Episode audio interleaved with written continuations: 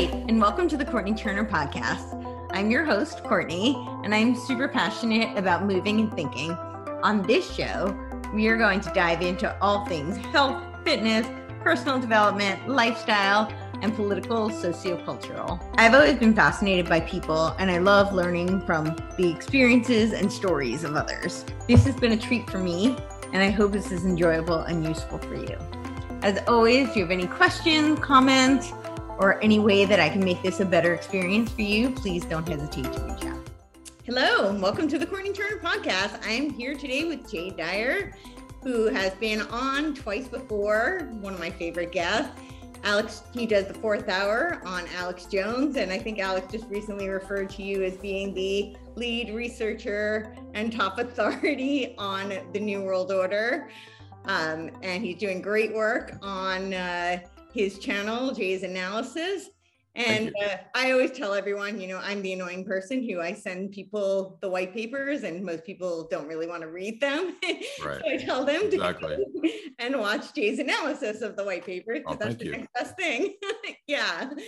So uh, yeah, because uh, they tell you their plans, and uh, you know, right. people telling me how crazy I am, and I'm like, I'm I'm not like predicting things. I'm just sharing what you know they they've said right. to do. So. Yeah. yeah. So how are you doing today?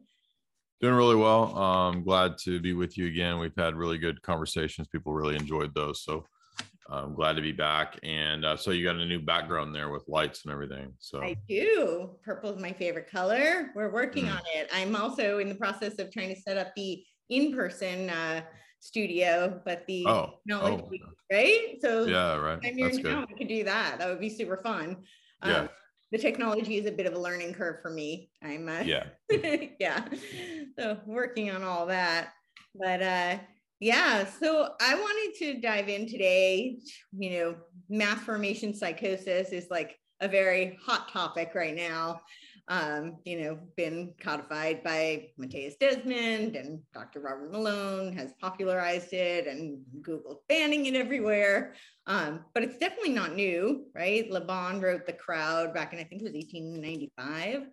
Um, yeah, so I thought you could probably speak a little bit to how, uh, you know, these terms get coined and there's all this theory around them um, and then they become weaponized against people. You know, they I, they I feel like it's interesting because I think they they make it sound like here's the analysis of what's actually happening, but the reality is that a lot of what's happening didn't just happen naturally. You know, a lot of these psychological phenomenons have been right. created. Yeah. So. Yeah, I think the the the terms like I remember having college classes where we talked about um, mob psychology, crowd psychology, and that's a very well-known thing. Many philosophers have written on this. Mm-hmm. Um, you know, there's the famous liberal philosophers like Hannah Arendt. They've written on tyranny and mob psychology.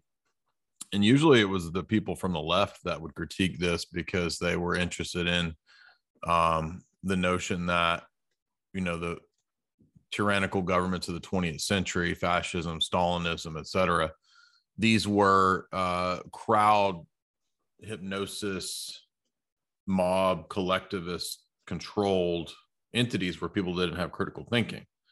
And the weird thing that's happened now is that the what was known as quote the left now is in charge of their own version of this kind of a thing with the religious attitude that people have towards what you're supposed to accept now and, and what's necessary in terms of the last two years of craziness. So, what was formerly, you know, 50, 60, 70, 80 years ago considered um, fascism or the merger of public and private partnerships is now supposedly the face of quote liberalism. Mm-hmm. And it's just a really weird, inverted kind of control structure that has been erected.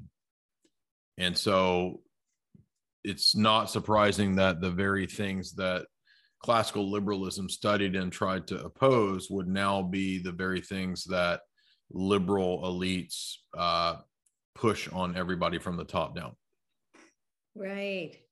Interesting. I, yeah, I feel like there is, and this speaks to kind of this idea of mass formation psychosis being created and then you know coined but i feel like they push yeah. everybody towards one direction and then they blame that you know they blame like whatever it is like you know it's uh I, mean when you're talking about fascism communism you know they they say like that's the problem but then they use that you know and then they blame capitalism and they create you know this the yeah. hegelian dialectic and they create the fascist yeah. takeover which is right what we're we're seeing. So when i look at you know how they coin it they they say there's four things that need to be there's the masses that we and we've certainly seen this you know in the past two years. The masses need to feel isolated and alone. They need to feel their lives are pointless and meaningless. They need to feel a constant free floating anxiety. And then the the masses feel this like frustration and aggression. And of course then they present you know some sort of a solution that everybody is going to uh, you know gravitate towards because they're in this desperate state um, but I'm curious if you have thoughts on like each of those and how we got to that. I mean, yes, we've gotten to that. I think it's kind of, we can certainly talk about over the past two years what they've done, but I think that it's been building for so long. They, right? They, I don't think they could have just done it with the measures that because 10 years ago, people would never have accepted the measures they used to get us, yeah, yeah, I think a lot of um, wartime research played into this. And I just did a talk with uh, Burmis the other day about the RAND Corporation. And the RAND Corporation really pioneered this usage of global fear uh, campaigns. So, going back to the time of the Cold War, the RAND Corporation was able to engineer America into accepting this role as um, needing to be involved in a global conflict in order to save everybody from communism and while it was true that communism was a bad, evil system, there's a lot of Western elites that were actually funding and fostering communism. And the reason for that is that it's, as you said, a managed dialectic. So I think that if you look at the RAND Corporation's usage of fear campaigns and mob, mob psychology in terms of how to marshal the country into supporting whatever the elites had planned, it's it's the usage of all these uh, techniques and tactics. And um, the four things that you mentioned there actually come up as strategies and plans that probably, uh, and I can think of some of them explicitly, but probably all of those would have been designed at something like the RAND Corporation in terms of not just academics talking about stuff in random universities that may or may not be relevant, but actually taking academics who have those kinds of ideas, recruiting them into something like the RAND Corporation, and then using those techniques on a mass scale, not just in the US, but globally. And the RAND Corporation, for example, did this with the way that they constructed the fear campaigns around Cold War and, and nukes. That was all RAND Corporation fear strategies.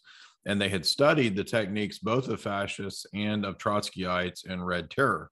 And they all combined those into um, what we know as neoconservatism, basically.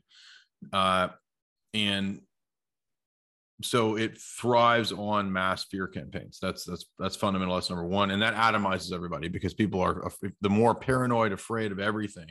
Oh then they're going to get nuked at any moment. Oh there's uh, russian spies everywhere right and you see the same exact plan and strategy and model after the end of the cold war rolls over into the war on t-e-r-r-o-r it's always it's the same stuff uh, uh, managed dialectics of so-called uh, people that are you know Osama bin Laden, so-called terrorists who used to work for the CIA. He was part of the Mujahideen that was recruited um, and set up by uh, Zbigniew Brzezinski in the Soviet conflict to fight against the Soviets on the part of the CIA in Afghanistan.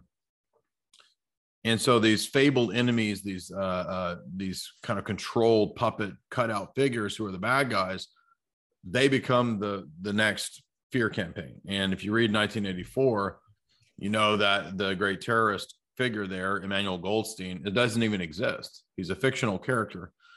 And he is uh, a creation of uh, Big Brother, who is the O'Brien character, who actually wrote the book for the resistance. So the guy that is one of the highest higher ups at Big Brother wrote the theory and practice of oligarchical collectivism, which is the uh, supposed book by the terrorist Emmanuel Goldstein. So it's a counterintelligence trap operation.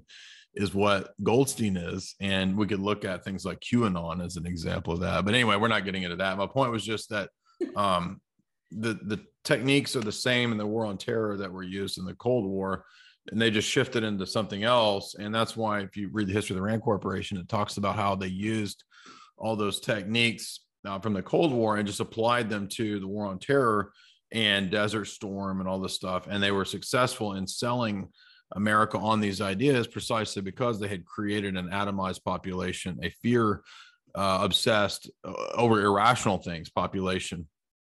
And I think that what we're seeing with um, what you're talking about, what we're talking about with mass formation psychosis or just mob psychology, is the perfecting of that technique from a scientific vantage point to where they can pretty much just corral the public into accepting anything because they they they fall into this kind of catatonic state where they they kind of become just passive cattle uh, and they can't react to anything because the media has done the job of traumatizing them. And sometimes if you do trauma studies people uh, they don't always just go crazy. They become kind of um, they, they enter like a catatonic state.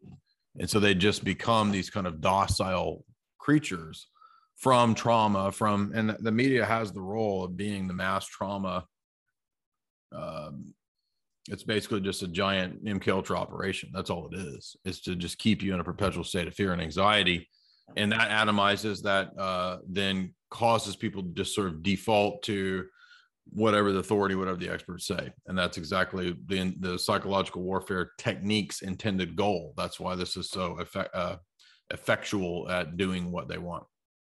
Yeah. Yeah, I'm curious. I know you've done so much research on uh, MK Ultra. What do you see as the uh, some of the MK Ultra studies that they've done that are like most effective right now, or that we're seeing the results of now? Well, today's fourth hour, I covered one of the documents. It's a recent UK uh, Ministry of Defense German government document on transhumanism, and that document has several sections that cover things that were actual older MKUltra programs. So a lot of the MKUltra programs evolved from truth serums and mind control and drugs into um, bodily modification, biometrics, bioengineering, genetic modification. So it literally becomes like super soldier programs. It becomes DARPA type of stuff. And um, that is what is being rolled out on everyone through what's going on right now. And the, the document talks about future plans to uh, either use nanotech or microchips or some something like that for the whole population. So um, all of those, all the transhumanist stuff actually comes out of MK Ultra. So that's the biggest thing that I see from MK Ultra kind of being at play. But other more obvious things might be studies into uh, trauma, uh, dissociation, dissociative states, what trauma does to not just individuals but everyone. And I think a lot of the terror events um, part of their uh, job. I mean, they have many functions, but the big scale events, big the big nine, the part of the r- purpose of those things is to traumatize the public. Uh, war can traumatize the public, but it's much easier than than actually having a war or something like that than just the media just lying. And so the people default to the media. And so that's like their replacement daddy figure. And you know some of the documents talk about manipulating people's relationships to archetypal figures like mother father. And so if one of those entities is missing in someone's life and hence the um, advantageous uh, perspective from the state's vantage point to break up the family because if one of those archetypal figures is missing or both of them the default is that the state becomes the new daddy or mommy. Nanny state daddy state big brother right? Big sister yeah. And they be, they become um, uh, almost godlike, basically.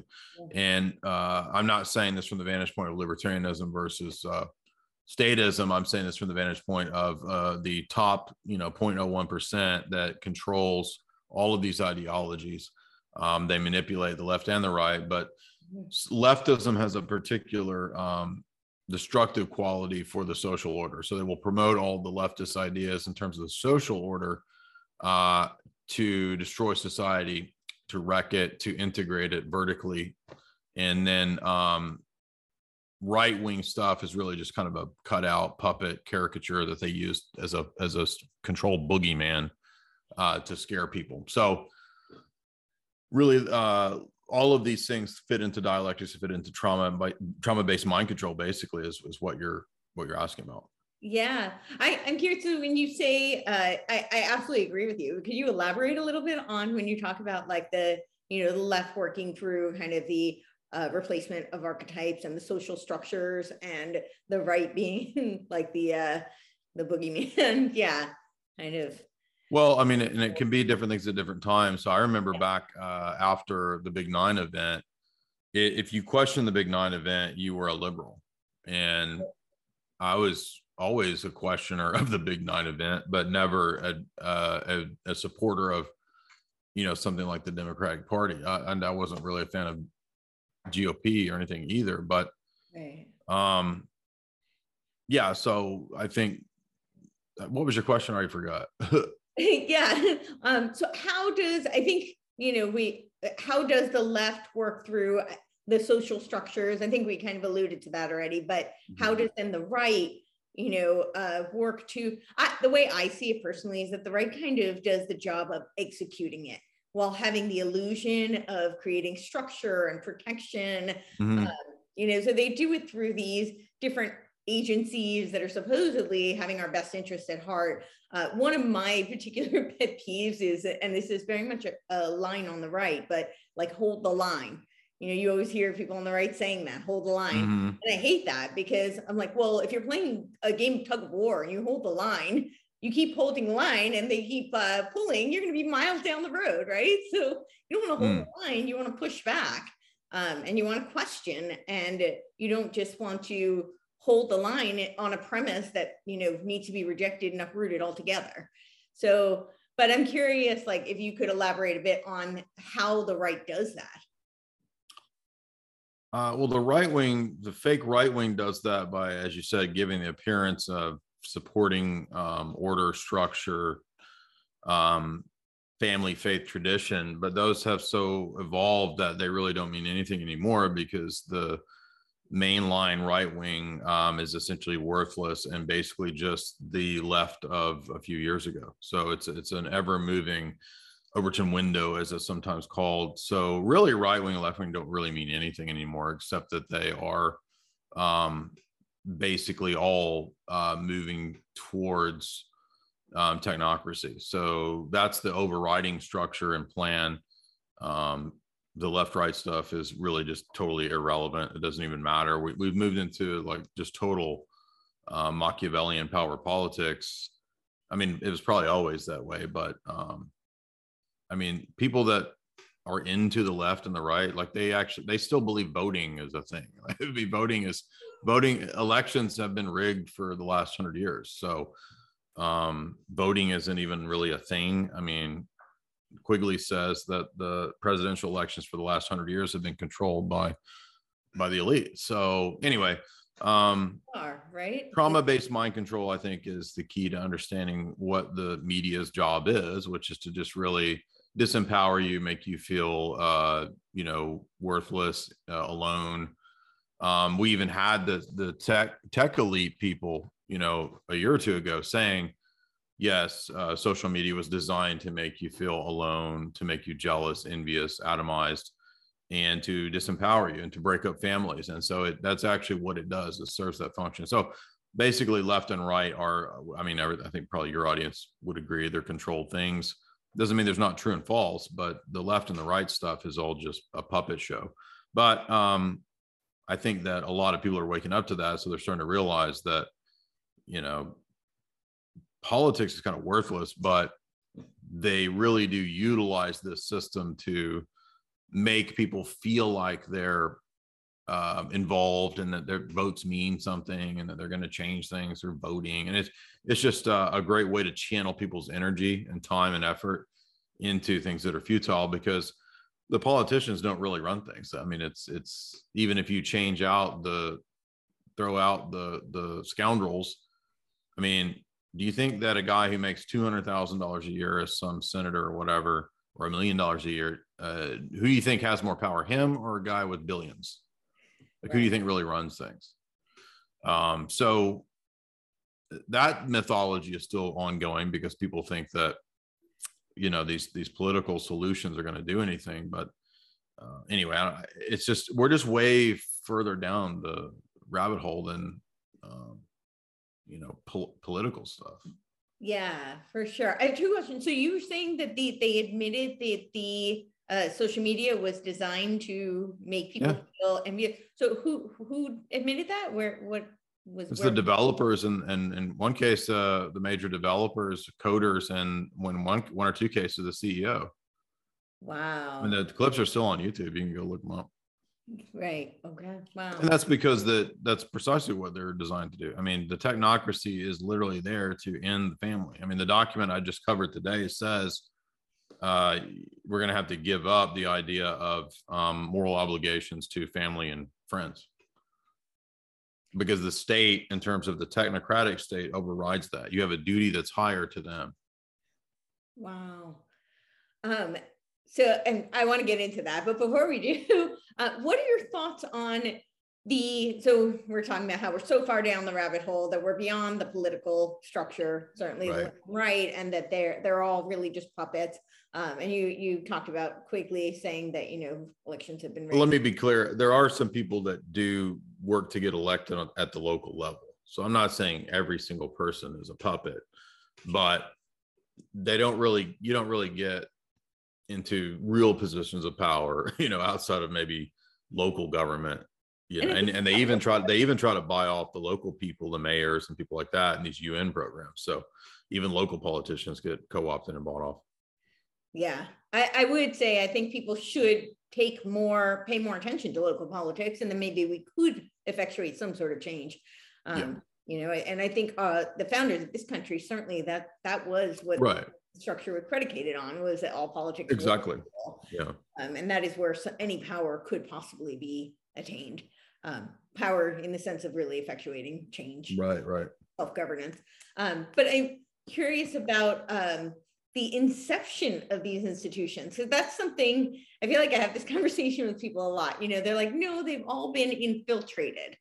You know this this is the um, the argument that I hear a lot, and I don't dispute that certainly certain organizations have been infiltrated, um, but I think that some have been kind of designed that way from the beginning. I'm curious your thoughts on that and which ones. Well, could you be more specific? What what, what yeah, kind of, I mean, some uh, of the institutions. Yeah, certainly some of the intelligence institutions. Um, you know, and the uh, and even the structure of you know the the voting system, the two party mm-hmm. system.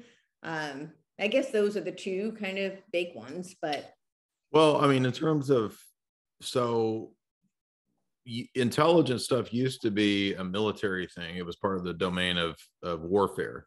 Right. And then as things kind of became more and more academic, so prior to the OSS, there was the inquiry, which is kind of the predecessor to American uh, intelligence and that was a bunch of nerdy academics that were not exactly a private intelligence uh, group, but it was still um, not what happens in 1942 with the OSS because that's actually set up as a uh, adjunct of the top of the pyramid. So the people that are really controlling things, they set up the OSS, which becomes the CIA. They, they send a bunch of British intelligence agents over to set it up with Bill Donovan it's more or less private families, Rockefellers, uh, Astors, elite people, really wealthy uh, British elites that helped to set up this parallel structure in the US government, which is now kind of a secret private thing.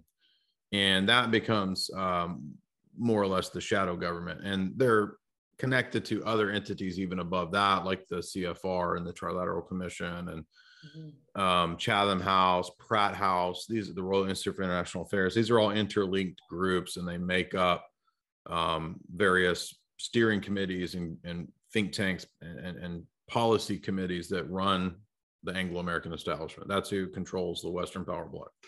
Um, that's the same people behind the Federal Reserve, right? So that's who runs things. So that shadow government is really just that from its inception, uh, parallel intelligence apparatus that is really running things. So you're right about that.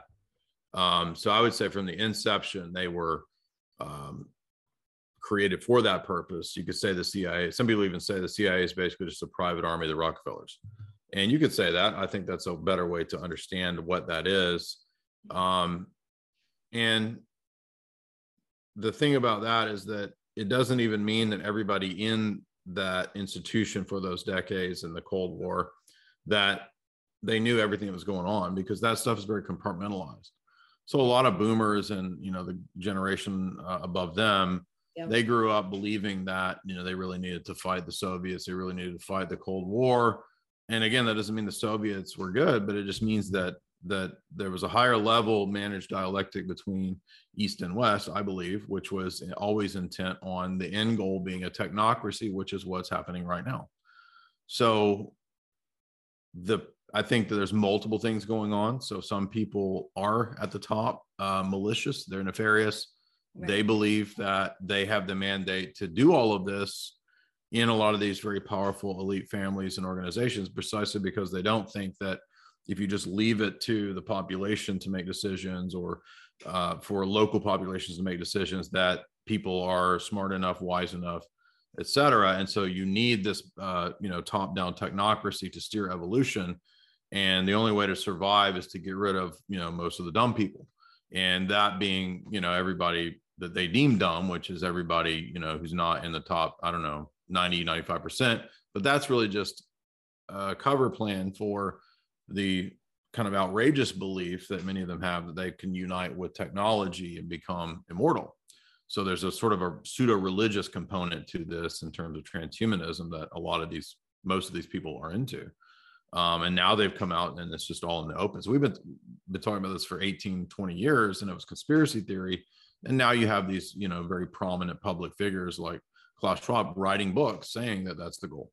So uh, it's all kind of now uncloaked. Uh, and that's why they're doing this gaslighting of throwing it in everybody's face. And uh, a lot of the, the stuff that you're talking about in terms of like saying that this doesn't exist is is gaslighting that's also a psychological warfare technique is to do to immediately lie about the thing that you're doing yeah i am not having this interview with you right now what made you think we were having this interview yeah we're not talking are you are you having delusions again i mean what why do you think we're having an interview right now yeah i am right. crazy i must yeah, be right see yeah yeah, I, I have these conversations with people a lot, and I'm really trying to figure yeah. out how to bridge the gap. Um, because you know, I think people have been conditioned for so long, and you know, I, I I realize that there are people who are completely, you know, I, don't want to say lost, but there are people, you know, if you if you follow the mass formation psychosis mm-hmm. uh, model, right? There's the 30, 40, 30, and 30% of them are completely hypnotized and brainwashed and right a lost case and then there's the 40% persuadable middle and then there's like the 30% who are you know I, I, guess awake and questioning and they they don't actually have the capacity to be hypnotized um, which i actually thought that was fascinating uh, when mm. i first graduated from college i was a certified hypnotist and yeah and because uh, i was an actress i was looking for like a flexible kind of part-time mm. job and uh, I I ended up quitting because I couldn't be hypnotized, even though I hmm. had success with hypnotizing other people and yeah, you know, getting them to you know change bad habits and quit smoking, things like that. And uh, I felt really good about that, but I couldn't be hypnotized, so I felt like a fraud. Um, I was like, well, I'm doing this thing that doesn't work on me. But well, the origins of hypnosis are all MK Ultra. Uh, is it William? I always get the two. There's different uh, lawyer debater. There's a there's the guy who was in in terms of the there's like three is it william jennings bryan isn't he the famous uh, cia hypnotist but he was part of mk ultra i think that's his name but yeah and, and what was his role in mk ultra what, what, what were they doing well his role was as the cia's hypnotist he was like their main guy doing research on hypnosis to because that's just part of mind control right right so now they're trying to so they've done all of these like psychological. They've done the drug mind control, certainly in the you know 60s. Um, yeah, you know, a lot of that, and now it seems like they're well, they're not paving the way, but they're using the experiments that they've done for the technological remote mind control. Yes, I'm just trying to make sure I was right. I might be wrong. Maybe it's not William Jennings Bryan. Um, I don't know. I wanted to make sure I got that right. Yeah. Uh, but there, there, it's a name similar to Dr. William J. Bryan, maybe. I actually don't think I know. It is William J, W. J. Bryan. Yeah, so that's the CIA's. Yes, that's him. Um, the pioneering hypnotist. And if you get into MK Ultra, you'll find out that he comes up as one of their top guys. So I got I always get their names mixed up. It's William Joseph Bryan.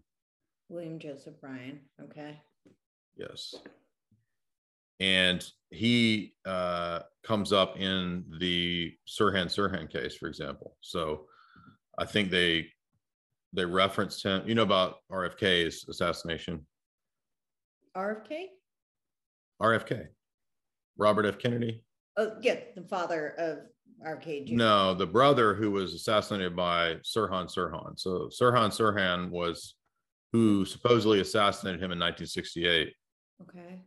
Okay, uh, and he the, the has always claimed that he was mind controlled mm-hmm. uh, and that he doesn't remember what happened that day. And so it's kind of a classic. I'm not saying it's true because he claims it, but um, but the catalyst for the campaign uh, to free Sirhan Sirhan relates to a book written by a British author named Peter Evans, who points out in CIA documents interviews that the CIA hypnotist, Dr. William Joseph Bryan, also worked in mind control programs and was later found dead in a Las, Las Vegas hotel room in, in mysterious circumstances. So apparently, there's a connection between William Joseph Bryan and Sirhan Sirhan, the assassin of RFK. Anyway, the point of all that was just to say that that's that's who I was thinking of, and I was thinking of it because he's also connected to the RFK assassination.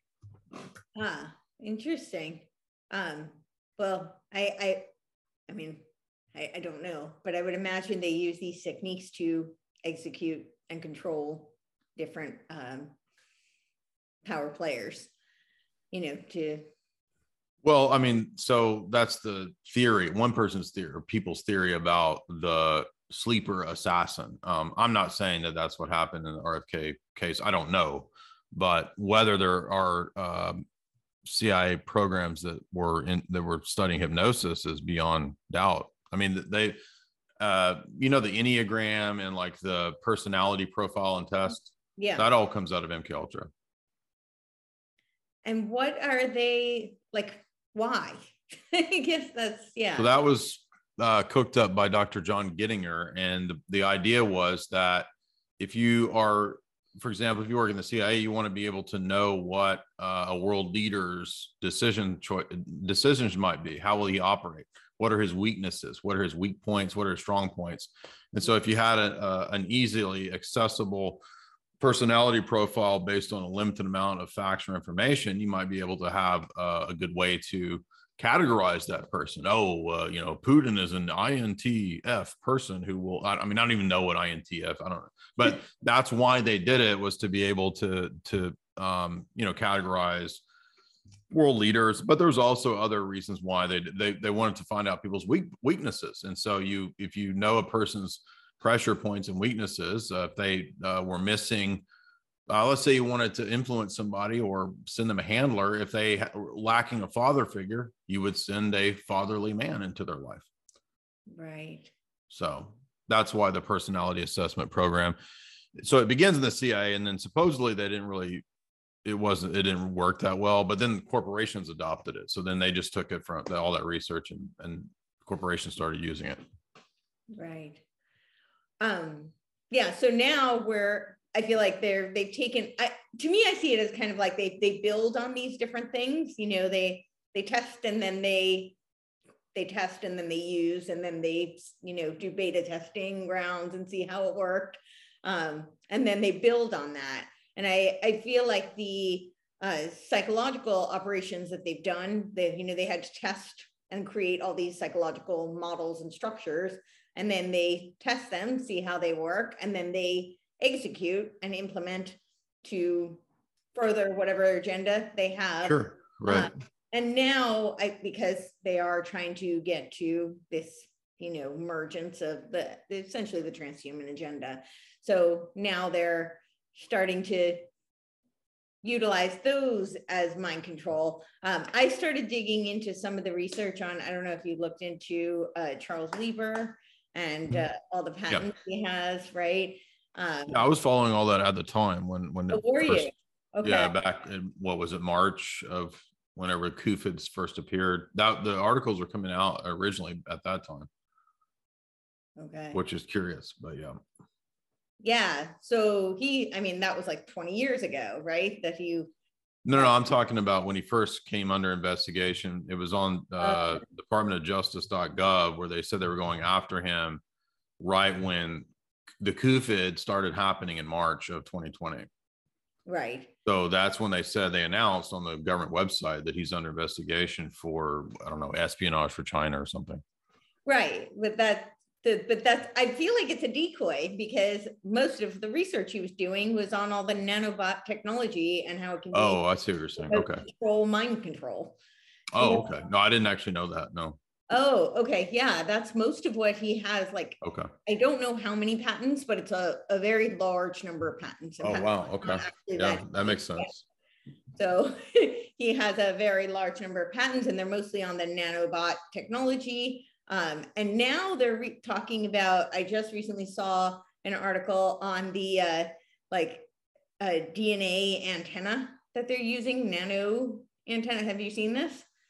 Um, uh, I don't know what you're referring to, but I've heard of this. Yeah.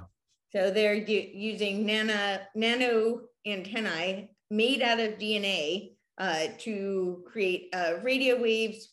To, no, sorry, not radio waves to um, detect different proteins and hmm. different protein structures.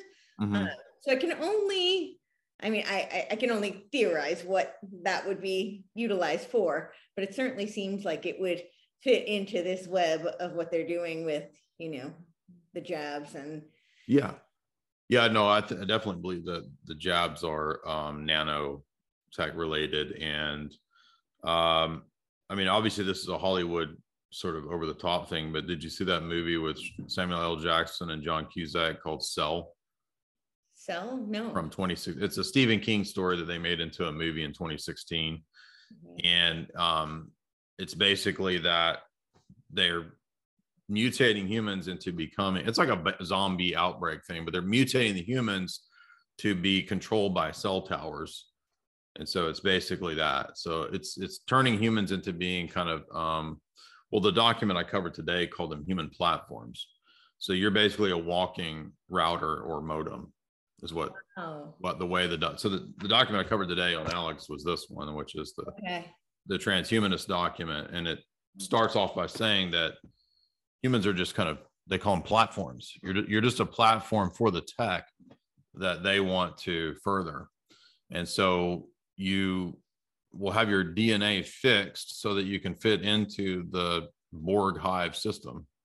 And anyone that doesn't is they say a security risk because you're you're not your DNA isn't fixed and so you can become a spreader, a super spreader. Wow. And those are the terms they use so they yeah. can put it under the guise of the virus that they're scaring everyone about. Well, the, this document isn't directly about COVID, but I'm saying that that's what it's. It, the document is saying that in the future, uh, well, this is a brand new document, by the way, it just came out. It's not an old document, but it says in the future, whoever doesn't go along with being integrated into the global brain system is going to be considered a, a biosecurity risk because the current age that we're in, the information age, is supposed to give way to the next age, which is the uh, biotech age. So, in other words, transhumanism is the future. That's the next age after the current age that we're in. It's what Klaus is talking about in Fourth Industrial Revolution, and and that age, the new age, is to be um, integrated into the global Skynet system. And if you don't get integrated into it, you're a security threat because it says and they'll use the fear you see so all of the fear that everybody's under right now if oh if you if you haven't had the stabby you're you're causing everybody to die right this says the exact same thing that in the future that they'll just mandate microchips and nanotech for the population because the people that aren't doing it are the security risks. So they're what am I trying to say? You know, like so remember after the big nine event, everything became about security. Yep. Whether you could walk in the airport, whether you could do this, because there might be a terrorist everywhere. There's a terrorist, uh, there's terrorists everywhere. So now all liberties have to be surrendered Yep. for security. And one thing that 9 11 didn't immediately go at the post 9 11 legislature and all that legislation didn't go after was the human body. That's Right. why Klaus says that the next domain is your own body. He says, We will be in your body, we will change you. And that's why the document says that you, in order to do that, the next spear campaign will be that people that aren't chipped and aren't linked into the matrix are security risks because they are walking uh what pandemic generators Right. Right. yeah isn't that crazy i mean That's crazy. Um, well, the, the the technology that Lieber works on does talk about nanobot technology that can be administered through needles, and it does say that radioactive towers can activate it. oh Um, yeah okay Something like a 5G tower could activate it, but that not at the not that the hertz that are used for cell phones. It would have to be okay a much greater magnitude. but right They have the capacity to be turned up to that level. Um, well that's what brzezinski talked about in 1973 in his book was that they would do that so i'm, I'm not surprised that that's that that's what he's talking about i did see the nih paper that confirmed that there is a connection between the five mhm. and um the stabbies Yeah. And and they the way they say they, they do it is with uh, payloads. So it's a needle that administers a Yeah. nanobot technology Yeah. and, and it's a payload that can be activated. okay yeah Yeah. Right.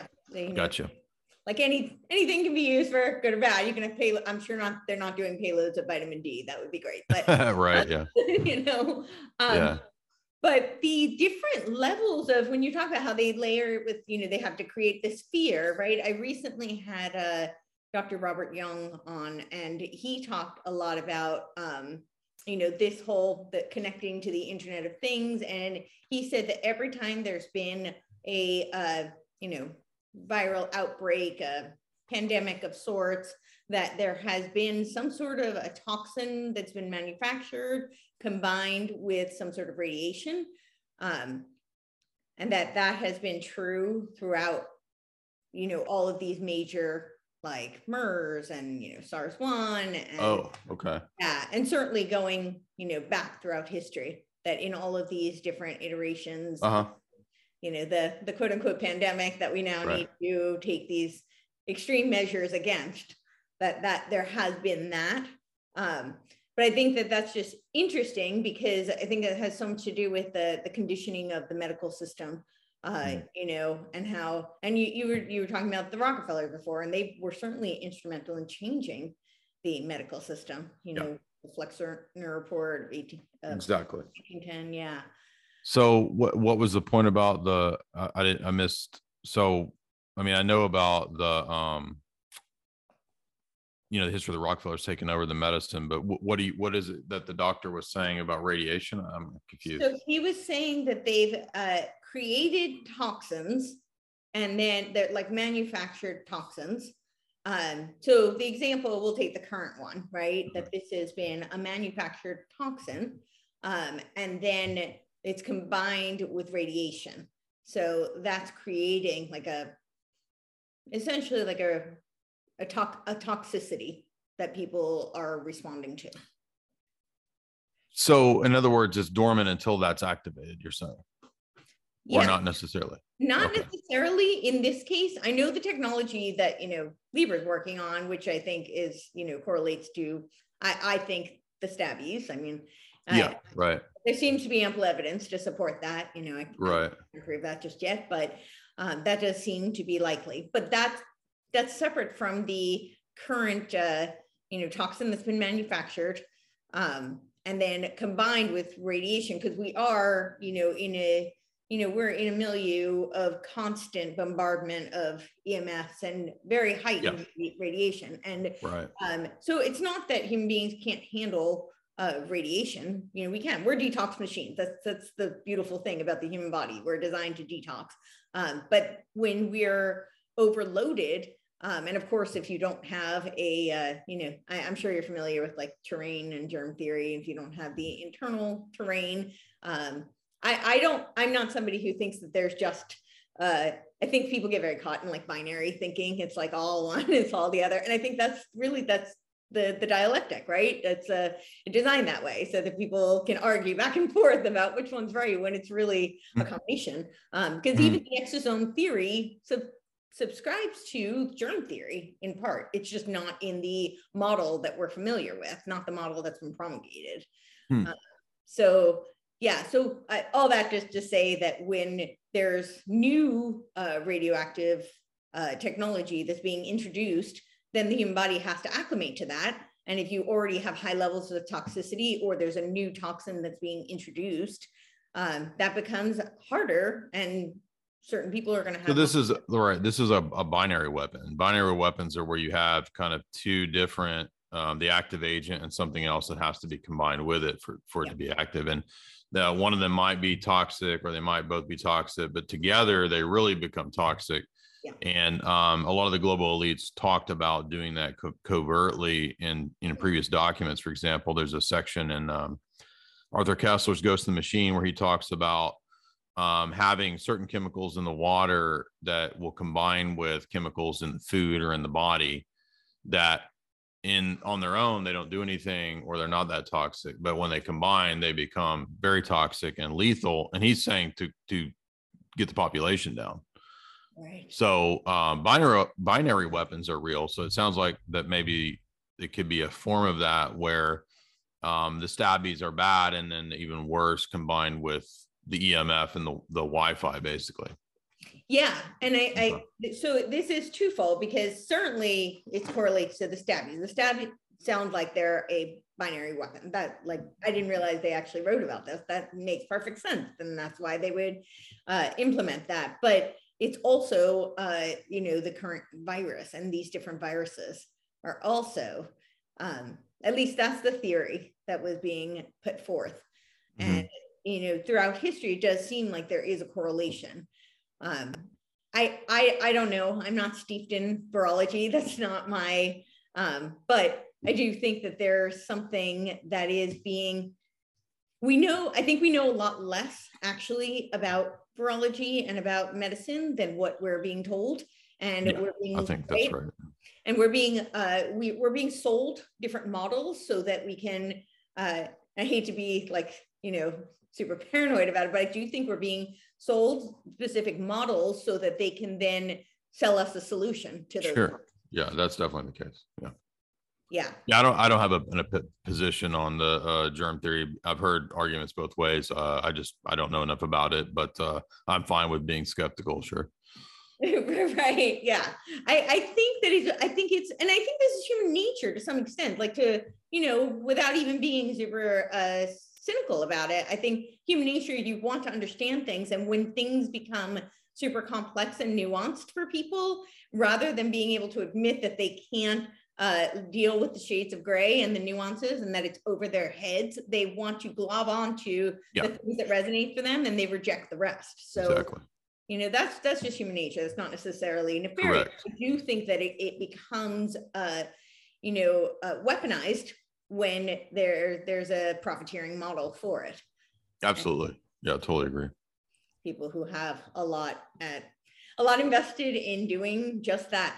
So that that brings me to I'm curious your thoughts on all of the we have a lot of uh I don't know the the, the buzz buzzword right now is really like controlled opposition. Everybody is controlled opposition, um, and I think there is a lot of controlled opposition to some degree. Um, but I think it's also a way of, I think it's in some ways it's become like the new conspiracy theorist term, which there's actually, I, am sure you're familiar. There was actually a document, you know, uh, the I think it was 1035-960, uh, you know, in uh, 1957 to avert any investigations of the Warren Commission. That was how Mhm. they popularized the term. The term conspiracy. Yeah.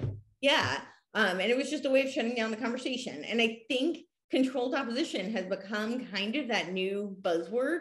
Um, so anybody who may be in authority, there are a lot of, you know, quote unquote authorities in this current milieu um, where they're coming forth and speaking. And they may be uh, voicing opinions that are based predicated on a uh, a narrative that's been sold. I don't want to say necessarily a false narrative because I don't know enough to know, but it may be a narrative that's being, you know, sold and it's a premise that we don't know if it's 100% accurate, but they're being labeled as a, you know, they're controlled opposition. And I, I to me, it just looks like it's, it's just they're shut, shutting down both sides of the conversation. It's like, okay, don't look over here because I'm curious your thoughts on that and, uh, you know, how that's come to be.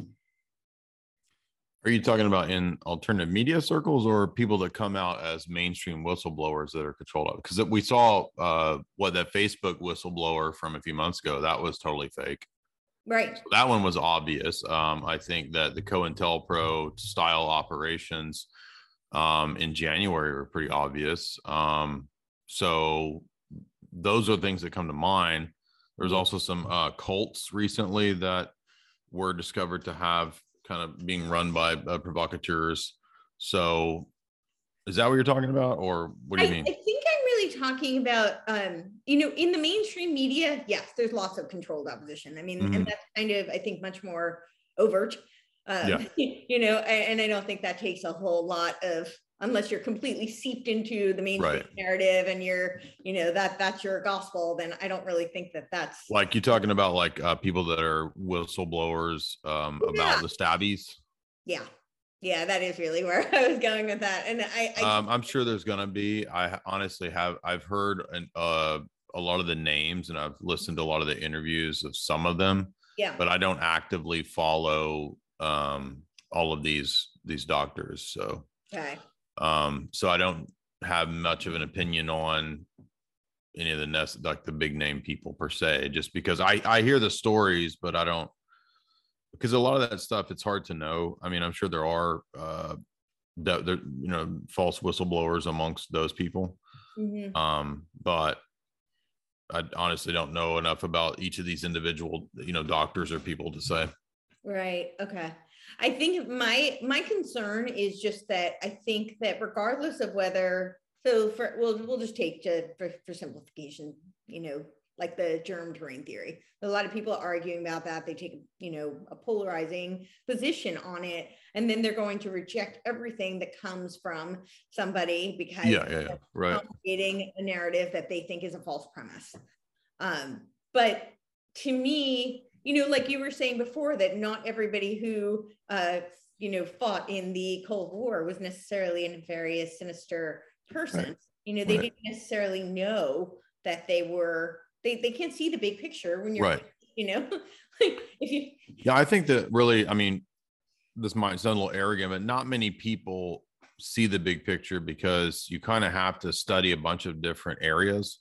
Yeah. And so really very like it- you got to be up in like the Kissinger Brzezinski level of stuff to know the overall plan.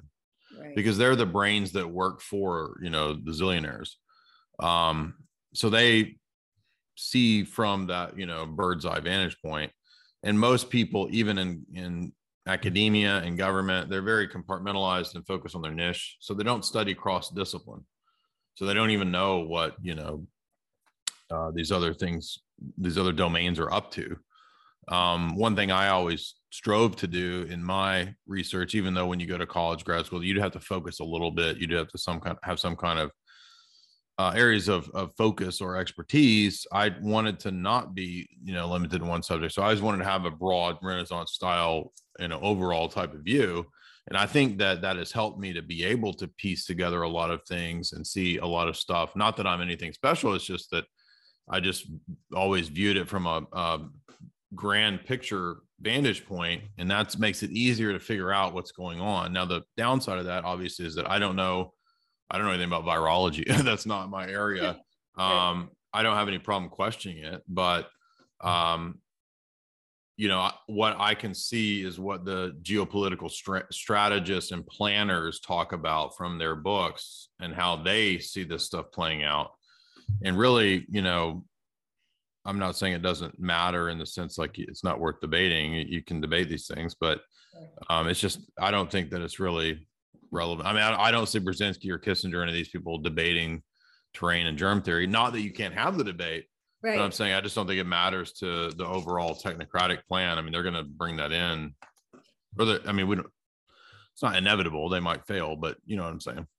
Yeah, um, I don't know that the uh, theories themselves matter, but I think that the strategy of you know creating the opposition and then making people the fall guys or making people or discrediting people you know it is right right. strategy. That's a good point yeah. Yeah cognitive so that there's a version of that called uh are you familiar with cognitive infil- infiltration? No so Cass Sunstein wrote a paper some years ago back when he was working in the Obama administration on psychological warfare and how to disrupt conspiracy movements and al- alternative media. And his theory of cognitive uh, infiltration was just to get a bunch of government agents to go in and interject a bunch of stupid, idiotic conspiracy theories. And then it just destroys the whole thing and makes everybody look stupid. But he wrote a whole paper on it. It's like a well known strategy. so, I mean, the idea that, you know, there's no such thing as psyops and it's not being done on you is ludicrous. I mean, there's, I had college undergrad classes about this stuff. So, did you really? I wish I had. Well, I mean, I don't mean about psyops. I'm saying like I had an undergrad class uh, on uh, social theory, and we got into mob psychology. We got into all the different sociologists, at Durkheim, and all these people, and their theories of how you know the social works and society is run. Um, so the idea that mob psychology is not a thing is just ludicrous yeah well for sure. It's definitely a thing. Yeah it's definitely a thing and uh, we're living through it so i don't think anybody should argue well i mean just look at entertainment. I mean entertainment utilizes mob psychology right? I mean the entertainer gets the crowd involved and gets them all hyped up and i mean we saw mob psychology at the Astro World event where people got killed at the travis scott concert so i mean how much of that do you think there there's theories being put forth that that was i mean i definitely think the mob psychology was a huge and it you know if nothing else it's definitely the groundwork for it it couldn't have worked otherwise but there were a lot of theories that because uh you know most people had been uh stabbed that they that there was some sort of uh, testing ground for that technology uh, it's entirely possible. I don't have any proof of that, but nothing would surprise me. Yeah, yeah.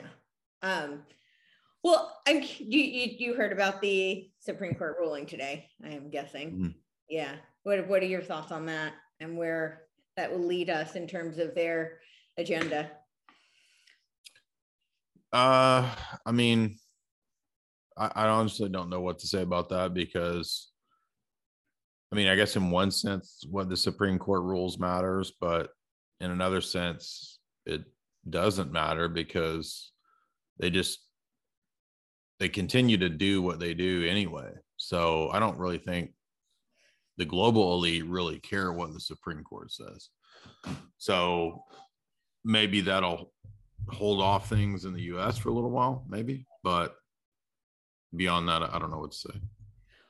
I guess the only reason I personally see it having any impact, or at least this may just be the uh, eternal optimist in me, um, but I do think that they really target the U.S. because I think that sure. the U.S. is, you know, kind of the battleground for free will. Sure. Um, you know, my personal belief, I think the United States of America was divine intervention to preserve the free will of humanity.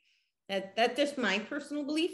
Um, you know, I nobody else has to share that, but that, that's how I see it. And uh, I do think that they they at the very least recognize that the United States is a huge uh, beacon for uh, free will, and that's why you see all over the world people do look to what's happening here um, to, you know, hopefully, uh, you know, fight back with some of this agenda. So I think it's really hard for people to deny, although I'm hearing it constantly, you know, that the that there is this transhuman agenda. Um, and that you know any of this. Uh, the other thing that Dr. Rob, Robert Young did was uh, he did research on the stabs and what was in them, and found that there was the ingredients that were necessary for the stuff that Dr. Lieber okay tested. Um, yeah, which was fascinating to me. Um, you know, there are other doctors who refuted that, like Dr. Fleming doesn't think any of it that is in there.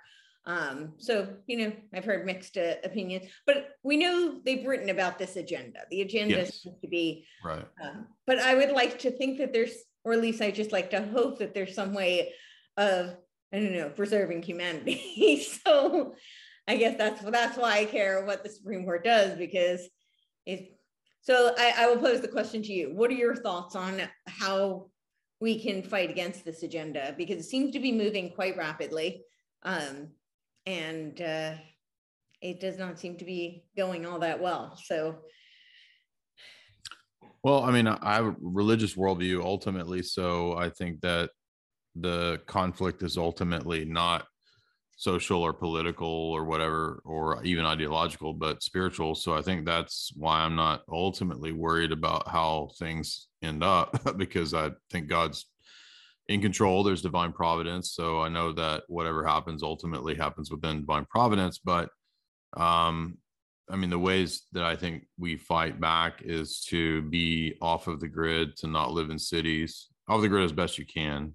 Yeah. Um, to get back to organic ways of living, mm-hmm. um, normal ways of living, families, um, having connections with people around you, not just living on the internet, not getting immersed in uh, the metaverse, the internet world, um, being grounded in the real world, eating healthy food, real food, uh, carnivore diet helped me.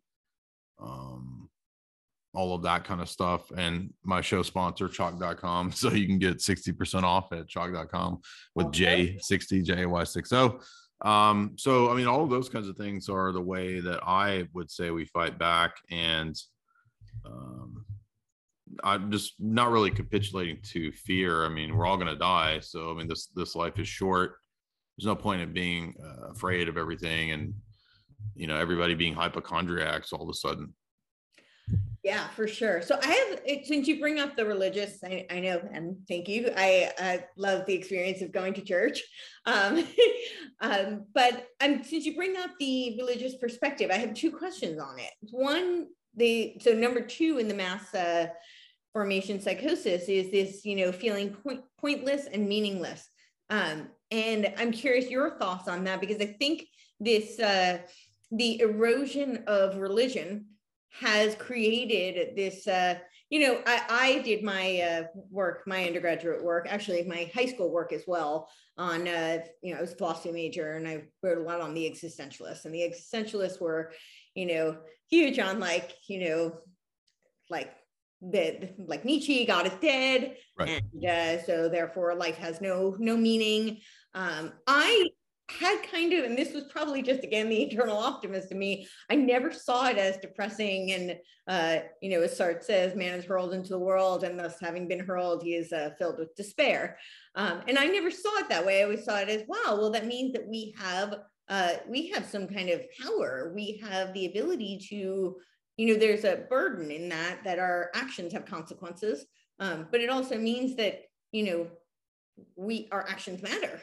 And it, to me, that was, I, I don't know, that was inspiring to me. That was not, that was hopeful to me. That meant that we're not just this like speck of dust. And not to say that we're so uh, grand and self-important, you know, but I do think that we have ripple effects. And you look at it from the religious perspective, you know, it certainly says like, I, I see it as like an ecosystem and, you know, there's the, the, the line like you were born for times such as this. So I don't think human beings are meaningless. Um, you know, I certainly don't think that we are God, and nor should we be striving for that. But I do think that this erosion of religion was designed to create this, uh, you know, pervasive sense of despair and meaning. meaning. Oh, absolutely. Yeah. I mean, um, worldviews and worldview warfare, which is something that, you know, intelligence agencies and foreign policy strategists and, and social engineers. I mean, they're very interested in ideas and religion and how they affect people and it's part of the control structure. So um, one of the ways that you want to destroy society is erode and destroy whatever that society's religion is right? So yeah i think that and that's just that's not exclusive to christianity. That's just part of how just even warfare warfare involves that kind of stuff. So absolutely they would want to um, create not just atomized population but also um, a nihilistic meaningless population i mean that allows the state to step in to have the role to give you meaning. And so you default to, I mean, humans are just this way, right? They treat the authority figures and the structures like they would treat the archetypal father or mother. And so when the family is destroyed, when the religious tradition is destroyed, those are the firewalls that would be in the way of the state, corporate state having 100% total control. And that's what they would like to have. And so the destruction of the family and destruction of the archetypes of man and woman that's a big part of what's been going on in terms of other movements um, what that does is that creates a mass listless blob that can be molded into whatever they want and that's what they want yeah yeah so i, I think you're alluding to the uh, like the the transgender movement and the right yeah yeah, um, it's a war on archetypes. One of the one of the global elite documents that I covered was that Silent for Quiet Wars document, and it talked about manipulating people through um, archetypes.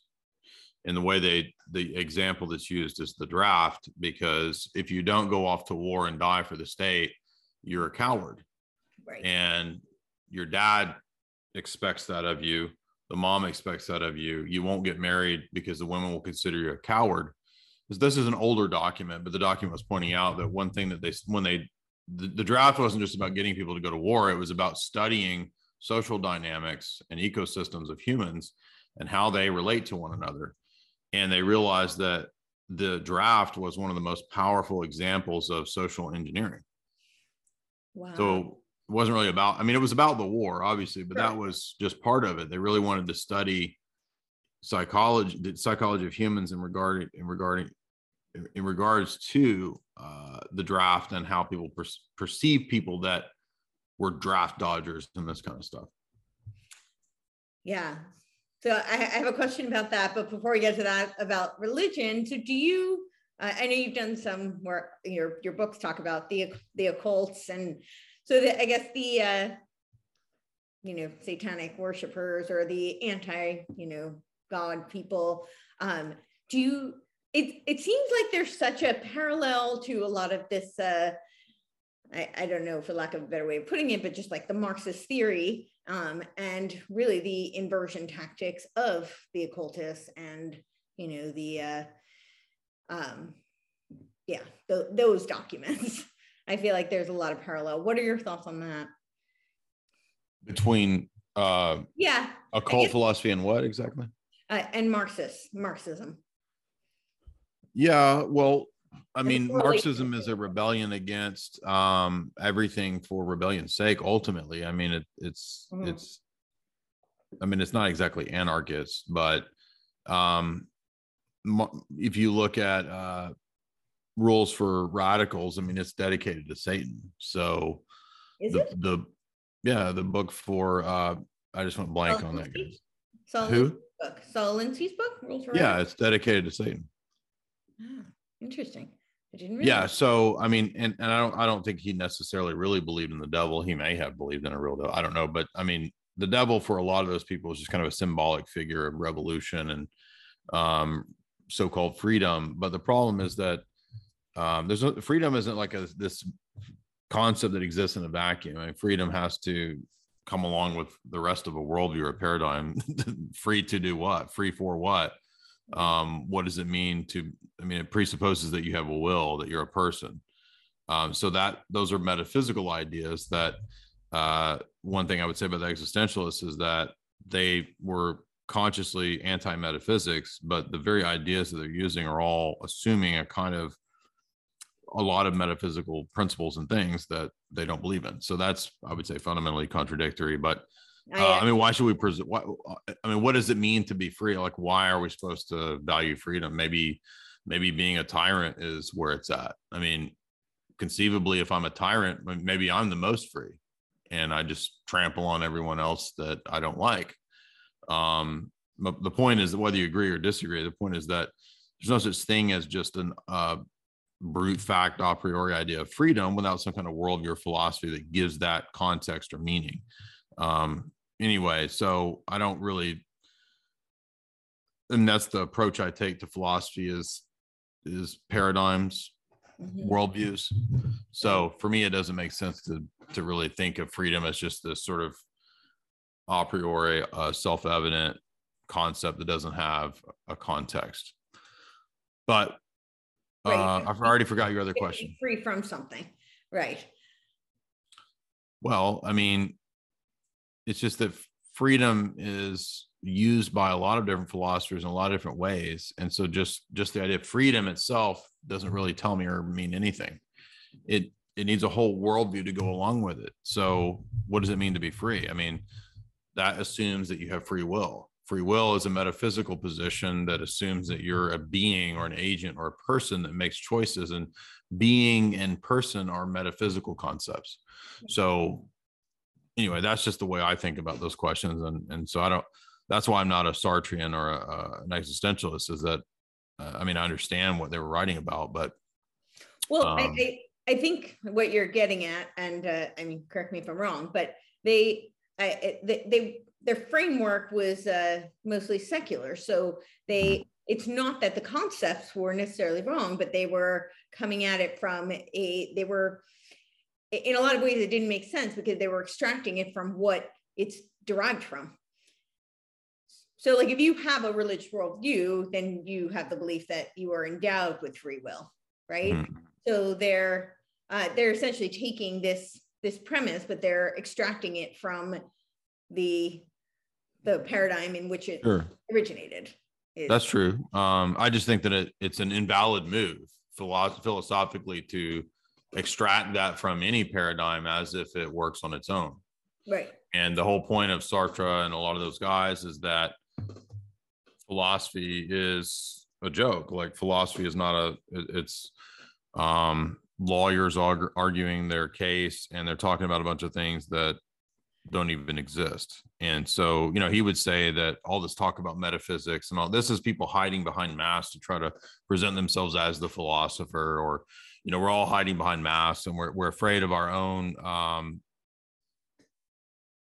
insane level of freedom. We're condemned to be free and we're afraid of that. So we construct all these masks and these personas to hide behind. And I'm just saying that uh, I think that you could you could subject his own philosophy to that same critique and say, "Oh, you're hiding behind the mask of being this existentialist philosopher." Anyway, yeah. um, I know we're we're not here to debate existentialism, but uh, I already forgot what we were talking about. So I was asking was. you about the correlation, I guess, between uh, the I I don't know how else to put it, but I guess the Satanists and the Marxists. Oh yeah. well, Marx wrote poems to Satan. Um, there's a book called Marx and Satan by Richard Wurmbrand, and he goes into how the youthful Marx was sort of at some level interested in Satanism, although I don't think again that he believed in a real being or a devil, but probably again just seeing them him as a, revolu- uh, a symbolic revolutionary figure.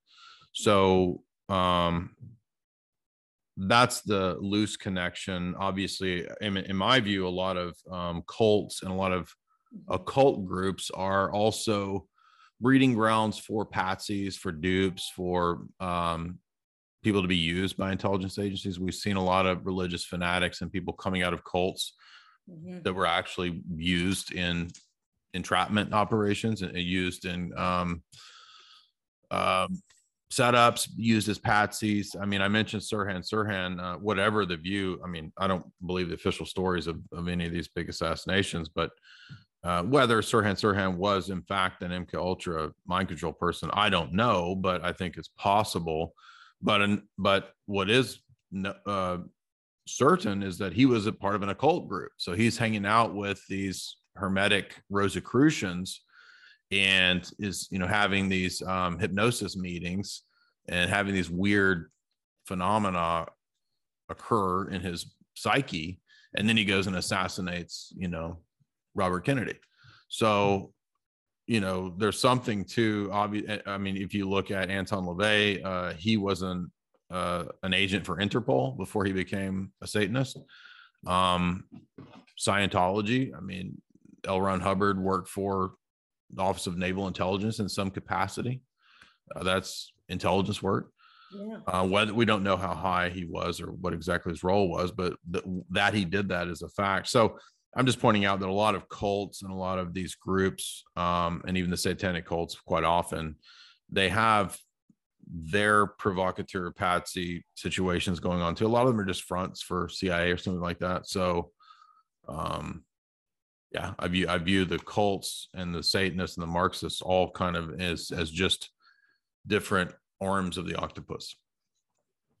Wow. When you say that they're fronts for uh, CIA, what, what do you mean by that?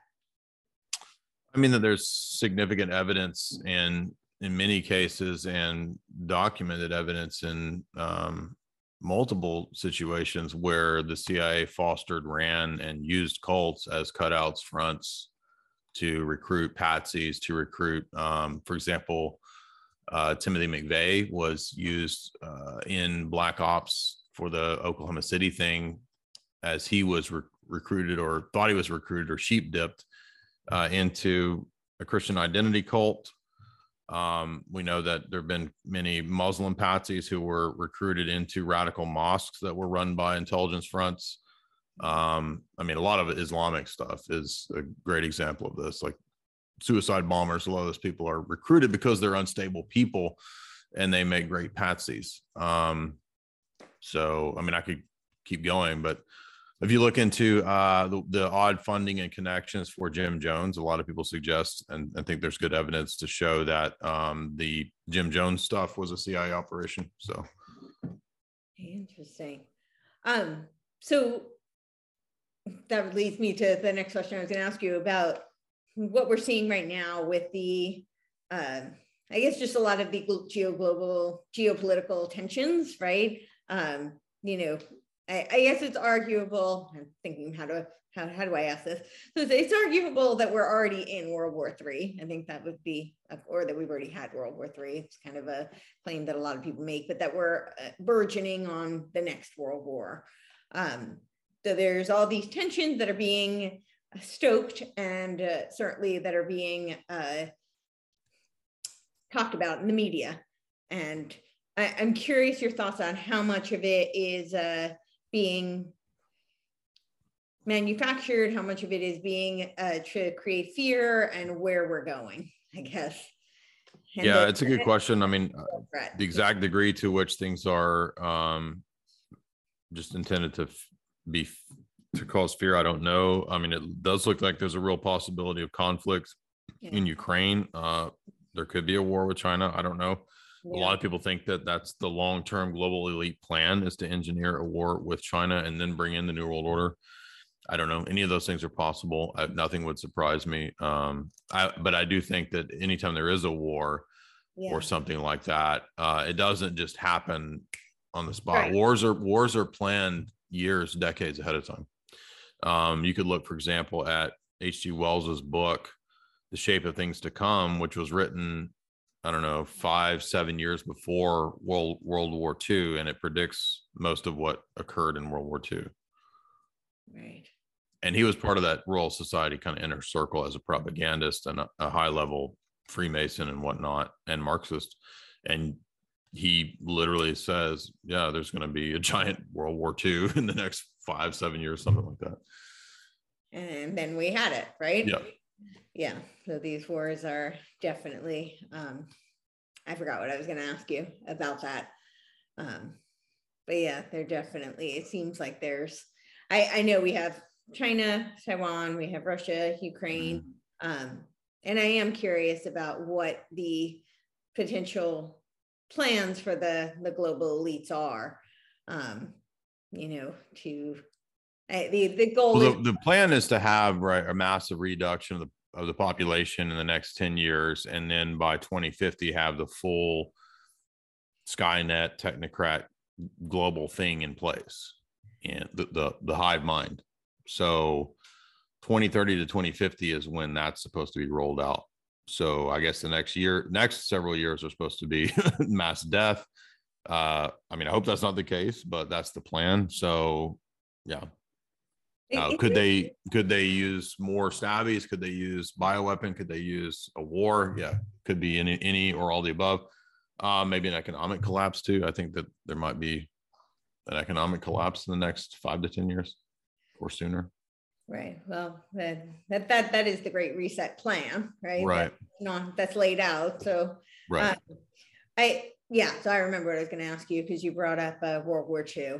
So we're uh-huh. seeing a lot of things that happened. Uh, a lot of the executions of Nazi Germany and the rise of Hitler that are being kind of replayed in you know the 2020s version of that. Um, how much do you think that set set us up for what we're seeing now? Well, uh, if you go to the, my Tragedy and Hope lectures, so I went into analyzing the 1300 page book by Carroll Quigley, who is the sort of historian archivist of the CFR. He was Bill Clinton's mentor at Georgetown.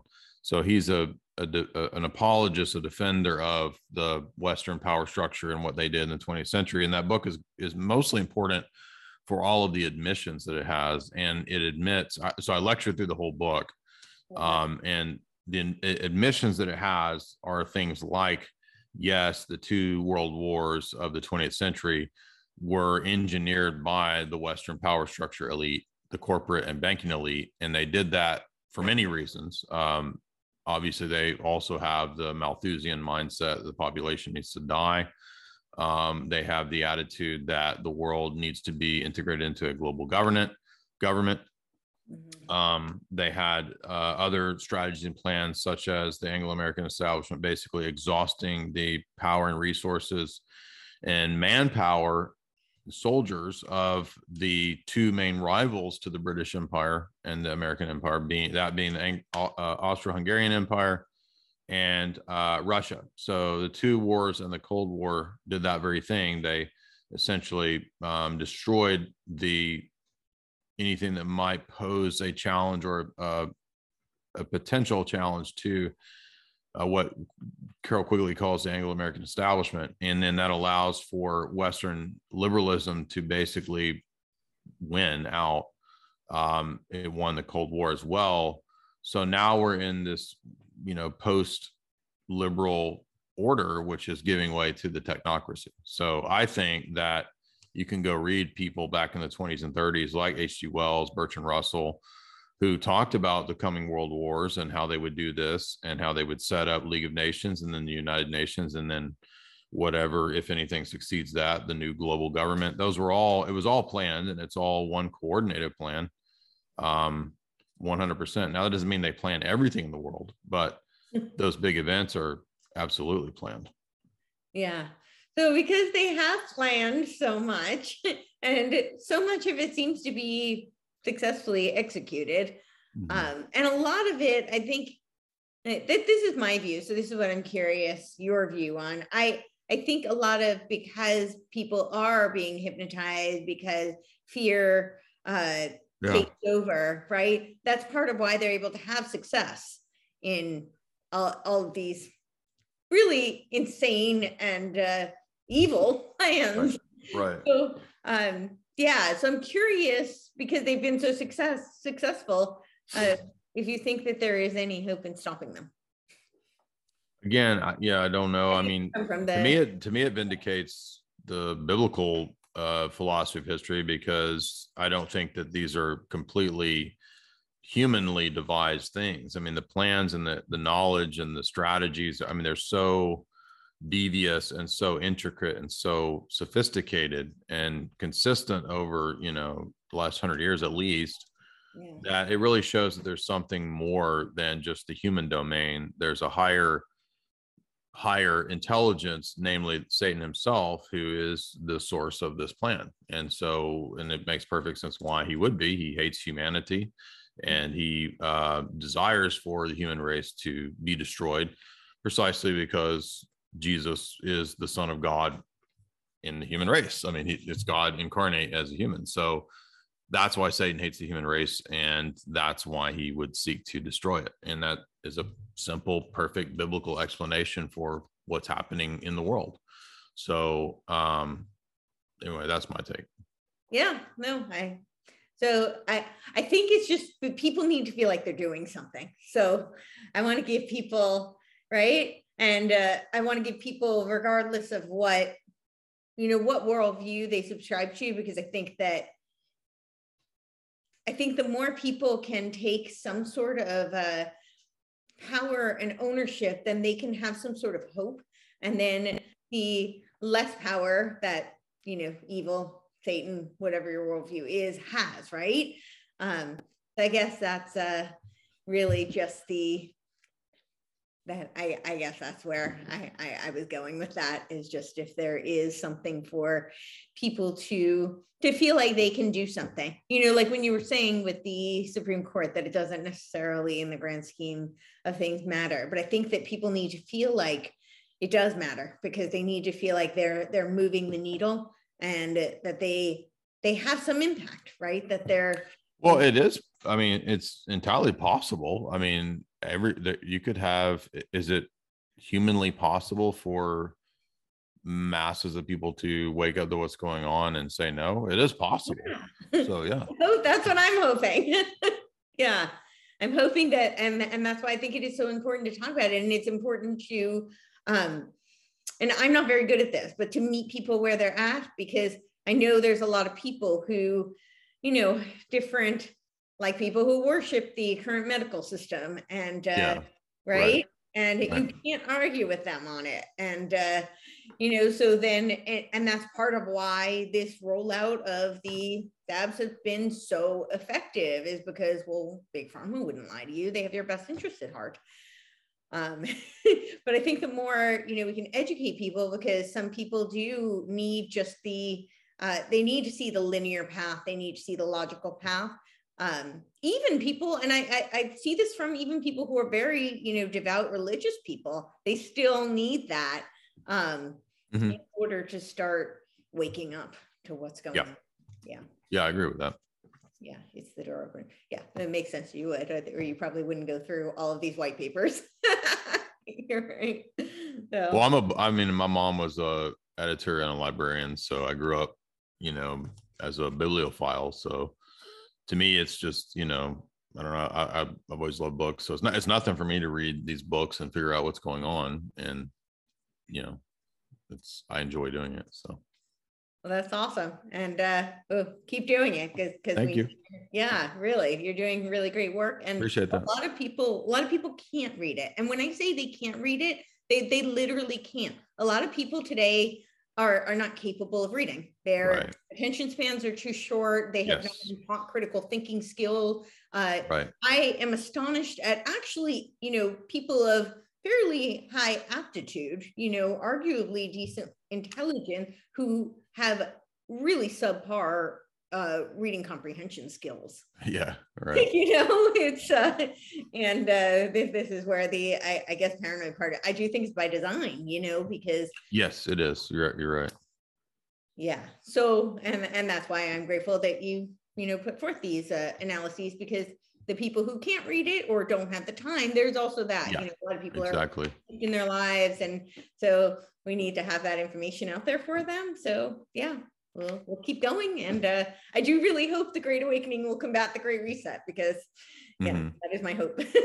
so yeah, well, well, this has been great.